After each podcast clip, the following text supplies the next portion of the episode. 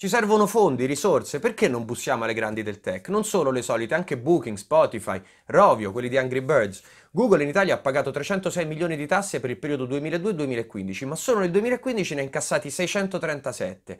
eBay in Inghilterra fattura 1 miliardo e 3 e paga 1 milione e 6. Gli inglesi ormai vanno da soli. I tedeschi hanno paura degli americani. I francesi invece propongono una tassa del 3% sul fatturato di chi vi ha oltre 750 milioni anno. Irlanda, Estonia e altri piccoli si rifiutano, ma loro spesso ci guadagnano da questo sistema.